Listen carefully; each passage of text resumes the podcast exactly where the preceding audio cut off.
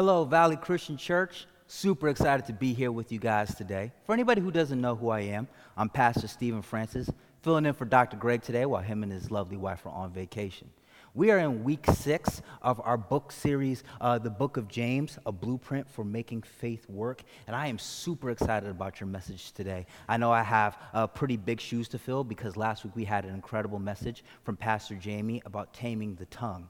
But I promise you that if you guys really take hold of what I have for you today, you not only will have a relationship that walks closer with God, but this will greatly affect the course of your life positively uh, from here on out. But before I get into any of that, I want to ask you guys a question here, both here and at our Poughkeepsie campus.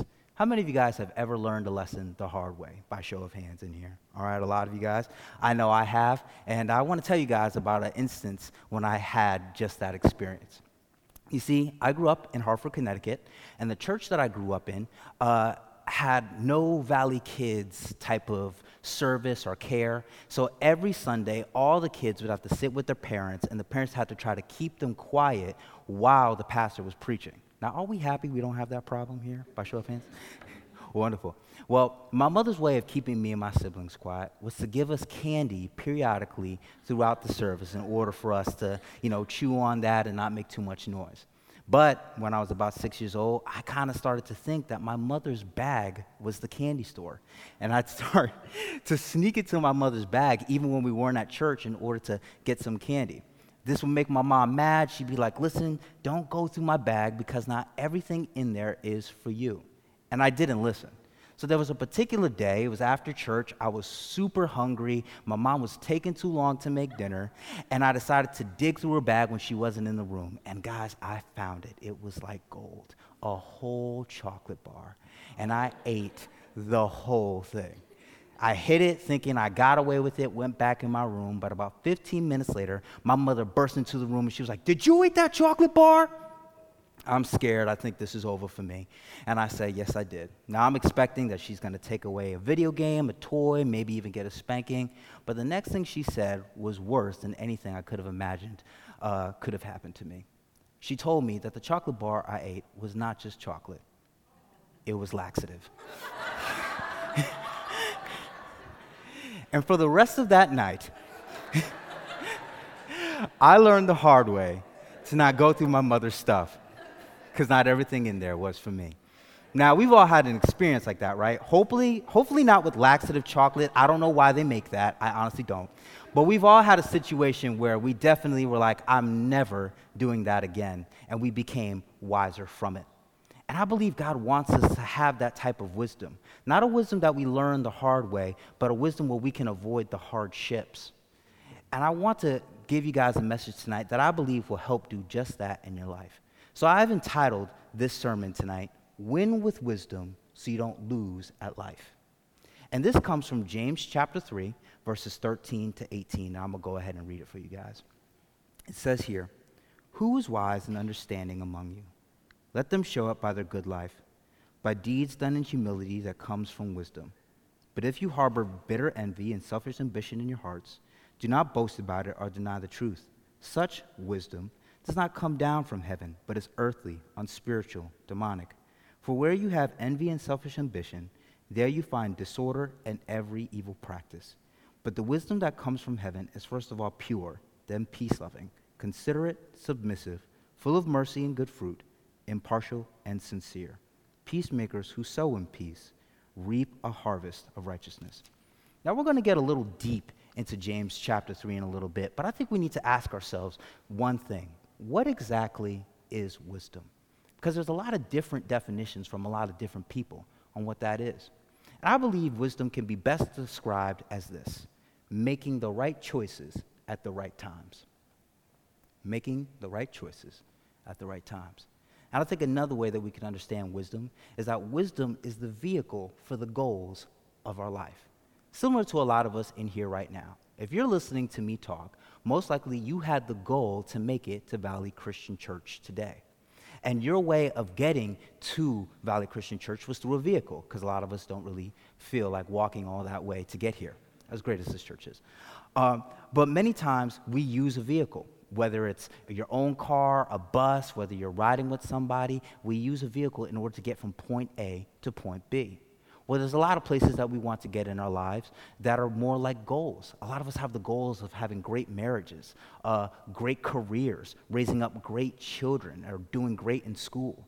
And all of that can be done by God's vehicle that He's created, known as wisdom. That is how we get from point A to point B in our life. But that's what wisdom is. But I also think we need to understand what wisdom is not. And I believe that there's three things that we need to clear up about wisdom. First is this that wisdom is not knowledge.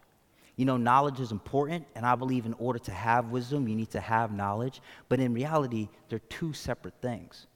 Uh, you can go to college and you can get degree on degree on degree, but you can literally, after having all that knowledge, still not be none the wiser. I mean, I think a lot of us have actually experienced this. How many of you guys have met somebody who was pretty smart on paper, but they were really dumb in their decision making? Anybody in here? I know. Can I get a witness? But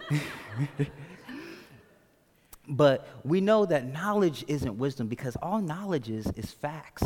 Knowledge is information. And another component that comes with knowledge is understanding, which is a comprehension of that information. It's having a proper perception about the information that we've been given. But none of that turns into wisdom until it becomes action. So let me give you guys an example of this I think will paint a good picture. How many of you guys, by show of hands, both here and at Poughkeepsie, would say that you could use some more money? Anybody in here? I could put two hands up right now. so let's all assume then that that's a fact. You've looked at your bills and you've seen your loans and you notice that they're asking for way more money than is actually in your bank account. So that's knowledge. That's a fact. Understanding is the comprehension of that fact. It's knowing that if you had X amount of money, you'll be able to pay these particular bills. And if you had even more money than that, you'll be able to go on these particular vacations. That's what understanding does. But you haven't become wise until you start making the decisions of doing things like saving the money that you have, uh, finding a job where you're able to accumulate more money than you usually get and also even investing your money in particular things in the hopes that you'll get a reimbursement later on that's more profitable to you. So that's how we understand what wisdom is. It's when you take what you have in your head and apply it to your hands and your feet. Now, here's another thing we need to understand about wisdom is that age does not determine wisdom. You know, a lot of us, the older we get, have particular life experiences and things that make us a little bit more wise. But at the same time, the older we get, the more likely we are to become more stuck in our ways. And I want to bring up something that we see here in Scripture, and this comes from Psalms 119, verses 97 to 101. It reads as follows Oh, how I love your law! I meditate on it all day long.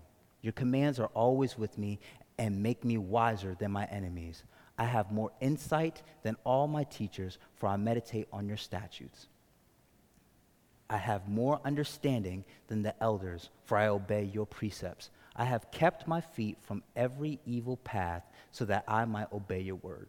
Now, here in Psalms 119, this is King David speaking. And King David is basically saying that even though he's young in age at the time that he wrote this, he has more wisdom than the elders, than the teachers, than his enemies. And how does he have it? Because he was able to meditate on God's word and became wiser from it.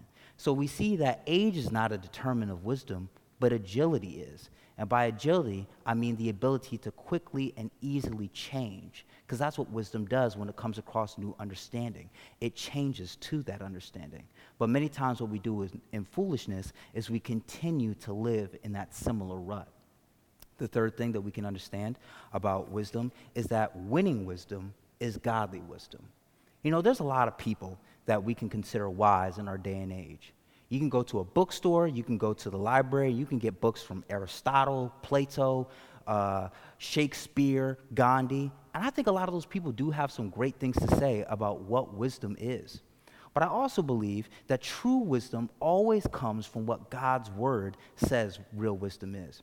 You know, it says in Proverbs 8, and uh, I'm not going to read it here, but I definitely encourage you guys to read it on your own time, that God created wisdom before he made anything else.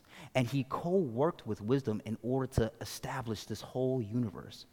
Wisdom is God's invention, and he knows how best it works. But many times, what we do with our knowledge or with our wisdom is we try to create our own wisdom that we think works best for us. And many times, there's a conflict between what the world says is wise and what God says is wise. And we see this in our culture today. How many of you guys, by show of hands here, would say that you've heard of the phrase follow your heart? Anybody in here? I know I've heard it plenty. And this is considered wisdom by a lot of people. There's a lot of actual successful people that uh, ex- that say that they have their success because they followed their heart. But what does God say about the heart? He says in Jeremiah 17, verse 9, that the heart is deceitful above all things and beyond cure. Who can understand it? And we kind of see this play out many times in our lives, don't we? I think one way we see this a lot is through impulse shopping, believe it or not. A lot of us have been there when we said, you know, I'm going to commit to a budget. I'm not going to spend any more money. I'm going to be sure I start saving. And then, ladies, you've been there before. You go to the store, you go to the mall, and then all of a sudden, there it is the perfect pair of shoes, or that incredible bag. And suddenly you start to get those feelings like, oh my goodness, all of life now makes sense, or whatever. and, and, you start to justify it in your mind. You're like, oh my goodness, the shoes will go so great with this outfit for this event later on. Uh, this is going to be that great fall winter purse that all my girlfriends are going to be asking me about. Guys, we don't really have this problem, so I'm just guessing, of course. but we all know that that's not true. Many times with guys, it's not necessarily shoes, but it's sneakers. Many times it's that new television set or that sound system that gets the house booming. But either way, all of us, man and female, have been in a situation where we knew we shouldn't be spending money, saw something we felt we couldn't live without, followed our heart, and ended up spending more money than we know we shouldn't be spending. That's what happens many times when we follow our heart. Spending your money can cause you to, uh, excuse me, following your heart can cause you to spend more money than you know you need to spend following your heart sometimes can have you eating more food than you know you should eat. Following your heart sometimes can put you in relationships that you know aren't good for you. I think a lot of people have experienced this, and I've had the privilege of meeting with a lot of people um, who sadly fell away from the church or got into a lot of trouble because you know they were lonely they were sad and they ended up getting in a relationship with someone who wasn't a believer and ended up bringing them on a completely wrong course of life. And you know another way uh, i think i see this is a lot of people have great relationships a lot of people have good godly marriages but following their heart led them to having affairs and breaking up homes and having awful divorces you know, uh, I think we kind of see this, especially right now, in the area of uh, the Ashley Madison scandal. I'm not sure if you guys have heard, but Ashley Madison is a website where people uh, who are married were able to have an account and find other people that were married in order to have affairs with.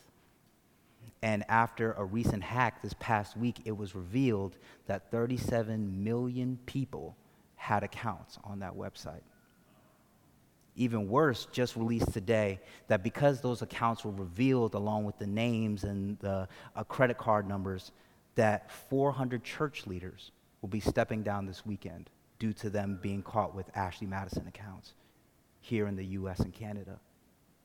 So we see how following our heart sounds good on paper, but in reality, it causes us to get into certain bad habits and, and make wrong decisions that destroy us in the long run. So, what does God say then to do with our heart? It says in Proverbs 3, verse 5 and 6, to trust in the Lord with all your heart and lean not on your own understanding. In all your ways, acknowledge him, and he will make your path straight. That's what God says to do with our hearts. But it's completely conflicting with what the world says we're supposed to be doing. But many times, I think what we as Christians do is not take, follow God's uh, wisdom with all of our fullness, but instead try to make a mix of what God says we should do with what the world says that we should do. You know, I kind of created something on here, and I hope this makes sense to you guys, of how we kind of mix wisdom. You see, all of us here have wisdom from above and wisdom from below. Wisdom from above always comes from God's word, always has, always will be. It's always true wisdom. But we're not born from above. We don't know all of God's word when we're born. We're born below. So here we have this little circle, and I named it person, but feel free to put your actual name here. And this, and, and from the time you were born, you follow all different sources of wisdom. The first place that you get wisdom is your parents. And we love our parents, we know they mean well, but a lot of us have had parents that weren't godly people. Maybe only one of them was a Christian. Maybe they didn't become Christians till later on in life. Maybe they still aren't Christians to this day. But either way, the wisdom that we got from our parents did not always match what God's word says is wise. Then we also get wisdom from teachers and professors. And depending on where you are, can greatly affect the wisdom that you receive from them. Some of us have had teachers and professors that said that, we to, that we're supposed to live lives that reflect God's word and, and honor Him. And many of us have had teachers and professors that says that there is no God. And we're supposed to live life with complete disregard for uh, religion and, and, and for anything the Bible says to be true. Another place we get wisdom is from our friends. And we all have friends that love us and they mean well and they want to give us great wisdom. But then we also have friends that we know are just straight up crazy and we should not be listening to whatsoever. Nevertheless, they're a source of wisdom in our lives. Then we also get wisdom from television and news media. And this is a big deal because we are super media driven today in our culture. And you can actually watch a television show or a movie where actors are performing these fictional characters and start to believe that the way that they act and the way that they look and how fit they are and how healthy you are and how healthy they are are the way that you should be. And you start to take that as wisdom for your life. Along with that is news media CNN, MSNBC, Fox News, where you can watch these particular things and they'll tell you what's going on in the world from their perspective and tell you who you should vote for and what you should invest in. But like I said, you can watch a particular channel and get a partic- uh, and get a whole different perspective on what life should be like for you to live, a whole different source of wisdom. Also, from there, you get social media. And this is big for my generation because we're big on Instagram, Facebook, and things like that. And the thing about social media that's always dangerous is that social media loves to show the best and hide the rest when it comes to what's real. We can look on a picture on Instagram and think that that's really happiness and that's really joy that we should be pursuing, when in reality, it's just photoshopped, it's just filtered. Next, we get politics.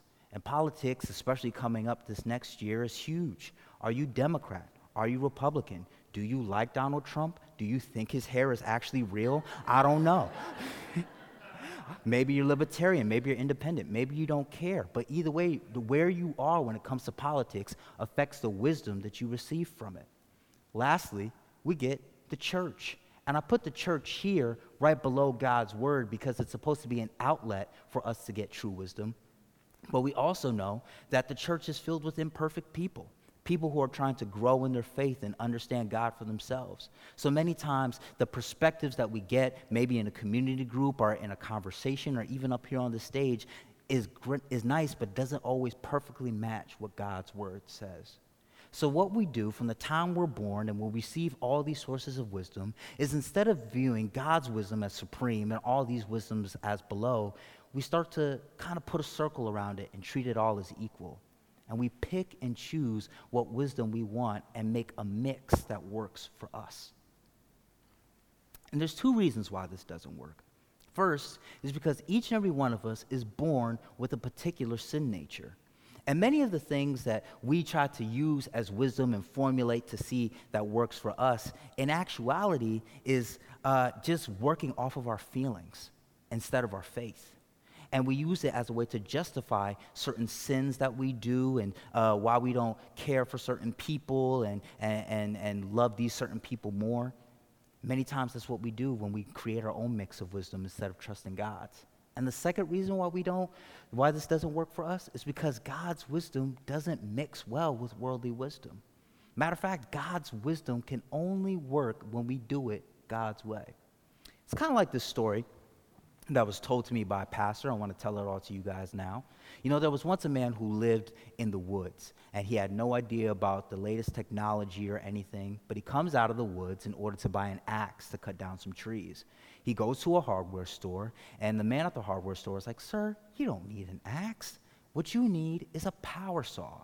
You know, with the axe, you can maybe cut down five trees a day, but I promise you, with this power saw, you can cut down at least 20 trees a day. You're going to love it. It's going to change your life. So the man from the woods is excited. He buys the power saw and he goes back to the woods. But he comes back a week later completely upset. He throws the power saw on the ground and he's like, This power saw doesn't work. I can't believe you sold this to me. It, it, was all lies. You told me I could cut down 20 trees in one day. I only cut down one tree this whole week. I can't believe this. And the man from the store is like, What are you talking about? One tree this whole week? That doesn't make any sense.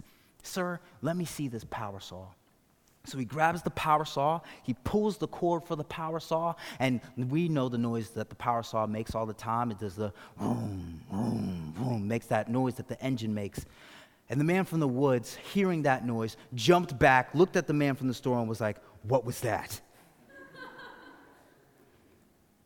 you see, the man from the woods, for anybody that didn't get it, the man from the woods was using the power saw the way you use an axe. And even though it's designed for the same purpose, they have different rules. A lot of us take God's wisdom and try to use it in earthly ways, and many times get mad that it's not working out to our benefit.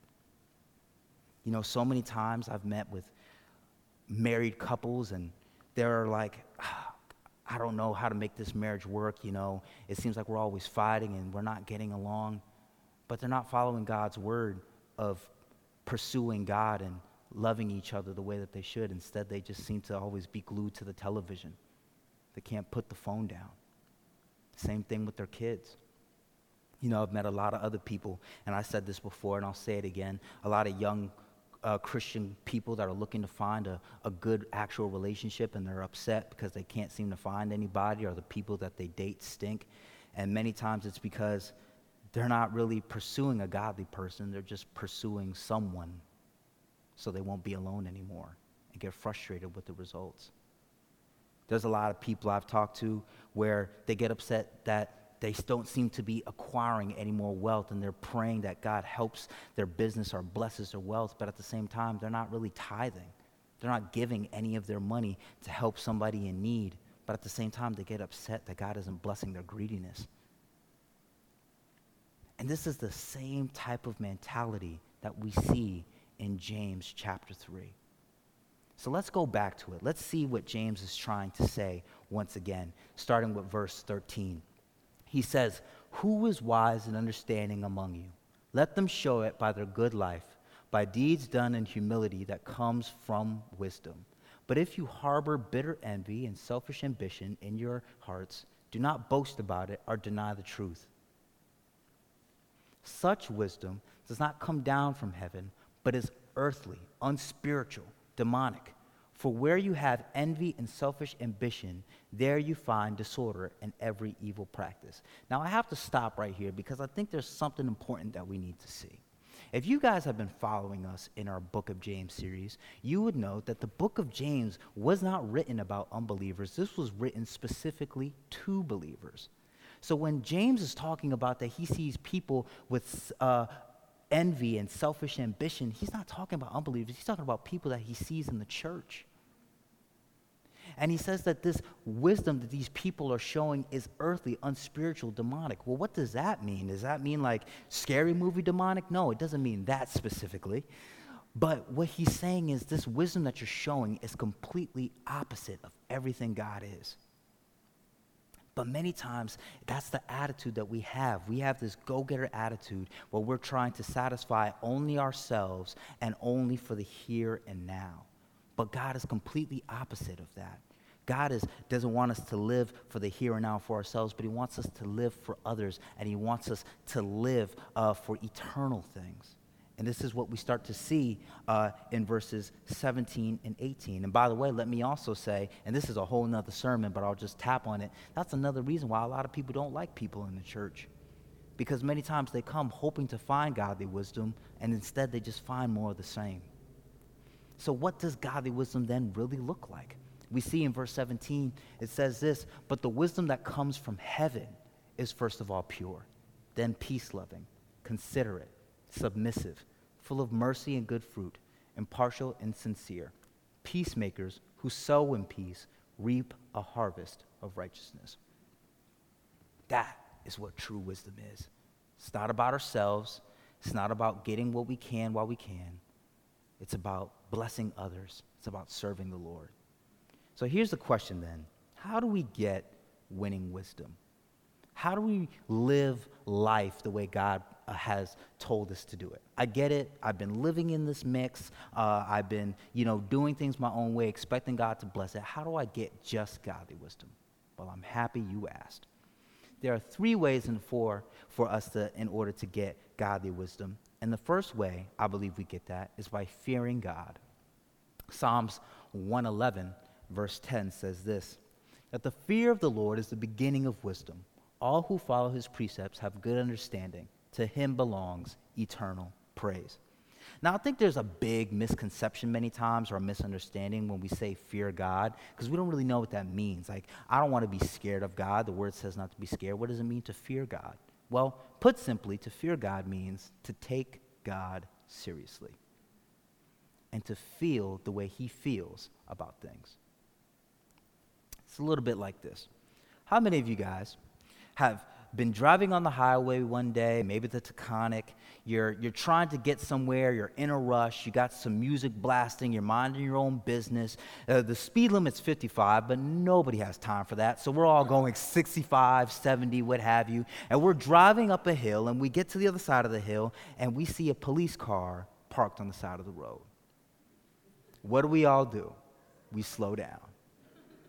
But why is that? Because the police car doesn't have to use his siren. He doesn't have to use his lights for us to slow down. He doesn't have to follow us to slow down. All we have to see is just the police car on the side of the road, and we slow down.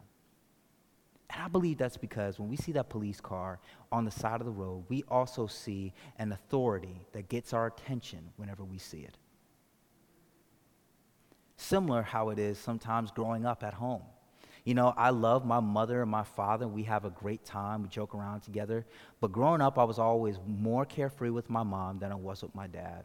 And anytime I started to get a little too carried away and I started to be a little rude, my mother would always drop this line on me, and I know stuff just got real. Wait till your father gets home. and when I heard that, I knew, okay, jokes are over. Be serious now. Do whatever she says because we don't want that problem. And why is that? Because I know my dad loves me, I know he wants the best for me. But at the same time, I know that my father is not one who should be disrespected, especially in the household. But that same attitude with my father and that same attitude that we have with police forces is many times not the same attitude that we have with God. And many times we just speed past the, speed past the Lord, giving complete disregard to his ways. Many times, despite how great God has been to each and every one of us, we still make time to just completely disrespect and sin against Him. So, fearing God is simply taking God seriously and saying, God, if you feel this way about treating my neighbor uh, a particular way, I take it seriously too. I'm going to love my neighbor because you love your neighbor. I'm going to show grace because you show grace. I'm going to love my wife and my children, my boyfriend, my girlfriend, my kids, whatever, the way you tell me to because I respect who you are. That alone gives us a leg up from wisdom more than what the world has to offer. The second thing that we need to do is abide in God. And another way of saying this is let Jesus be your mentor. You know, Colossians 2, verse 3 says this that in Christ are all the treasures of wisdom and knowledge. And this simply means that in order for us to gain more of that wisdom ourselves, we just need to spend time with God in order for Him to show that to us. It's kind of like a mentor is with a mentee. Now, a lot of us have had mentors before in our lives. They've helped us uh, play a sport better, maybe, or learn an instrument, cook better, what have you. But I know one of the mentors that meant the most to me was a man named Byron Washington and he has been uh, still a great person in my life. Actually, I got married back in May, and he read the scripture at my wedding for me and my wife. And when I was 18 years old, I remember meeting Byron, and he was a minister at the time. And I remember telling him that I wanted to be a minister one day too. I didn't have any good examples around me of what a minister should be. There were people that were getting caught up in scandals or they were big on trying to get profit from different people. And I wanted to know how I could love God and love people the way I should. And from that day, Byron took me under his wing. I was able to see him preach at certain services and interact with certain people that was both loving but also professional. I got to go home with him, see the way that he loved his wife and he raised his child. I got to see how he did his business, and I got to enjoy how he did his leisure. And to this day, he calls me from time to time to see how I'm doing, pray with me, disciple me. And guys, you know, I'm a young 26 year old pastor here at Valley Christian Church, but I know for sure I wouldn't be here if it wasn't for the mentorship of Byron Washington. And I think a lot of us need to have those physical mentors in our lives. I think that's important. But I also think it's important to have an even greater mentor known as the Holy Spirit that speaks into our lives each and every day in similar fashion. And the way that we get that wisdom, the way that we get that mentorship from the Holy Spirit is simply by spending time in God's Word and praying and, and talking about the Lord and, and, and listening to sermons, materials about who the Lord is. That's how we learn to become mentors of God. And I think that's a big thing that we miss. You know, I mentioned uh, fearing the Lord not too long ago, and I think the reason why a lot of us don't fear the Lord is because we don't know who the Lord is. We haven't taken the time to read about him, to learn and grow from him. A lot of us uh, haven't really taken the time to abide in God because we're just a little busy. Sometimes we just can't seem to wake ourselves up early enough, or when we try to take the time out later in the day, we just seem to be too tired. We just don't make that time. But if we did, there would be such a change in our lives from that mentorship with Jesus each and every day. The last thing that we need to do in order to acquire wisdom from God is simply ask God. And this comes from James 1, verse 5, which says that if any of you lacks wisdom, you should ask God, who gives generously to all without finding fault, and it will be given to you. This is a big deal to me because I think many times we fall into this trap of like, uh, when there's something going on in our lives and we're in trouble, we seem to ask our parents and our friends and our coworkers, and then after a while, we're like, you know what? Maybe I should just pray about it shoot, I can be guilty of being that person that complained about something over and over to somebody, and they're like, hey, man, have you prayed about it yet? And I was like, oh, yeah, probably should do that. But God is eagerly awaiting to give us the wisdom that He needs, and when we ask, He gives it generously. And I think that's something that we can all definitely take advantage of in our lives. Because a lot of us are on the brink of a lot of hard decisions right now whether it's with finances, whether it's with kids, whether it's with job situations that we could definitely use wisdom from. And God is literally just a request away to receive that wisdom. So I'm going to wrap up here right now. But I want to ask you guys the same question that James asked in James chapter 3, verse 13. Are you wise? Are you living by godly wisdom? Or does the life that you live not have wisdom at all? Maybe a mix of godly wisdom and worldly wisdom? I want to let you know today that God's wisdom works above any other wisdom we could ever receive. And instead of having to go through hardships, instead of having to learn the hard way, we can receive God's wisdom today. And I believe the way that we acquire wisdom is first fearing God, and abiding in God or letting Jesus be our mentor, but most importantly, simply just asking God. And I think that that's something we can all do right now together. So if you guys would allow me, let me pray for you in the hopes that we can all just be a little wiser when we come out. Jesus, we thank you for today. We thank you for how amazing you've been in each and every one of our lives. And God, I confess for myself and for everybody here that we could all use some more wisdom. Lord, James tells us that we're supposed to have a wisdom that isn't just gratifying to us, but is good, supposed to be used in order that we can bless others and glorify you. I pray, Lord, just like it says in James 1, verse 5, that that be the wisdom that you give us. That we'll be able to honor you and love you and to walk in your ways and to no longer live in a mix of wisdom, but to live in godly wisdom, completely absent of selfish ambition and bitter envy. Jesus, thank you today. And we believe that we receive this wisdom now in faith. In Jesus' wonderful name, amen.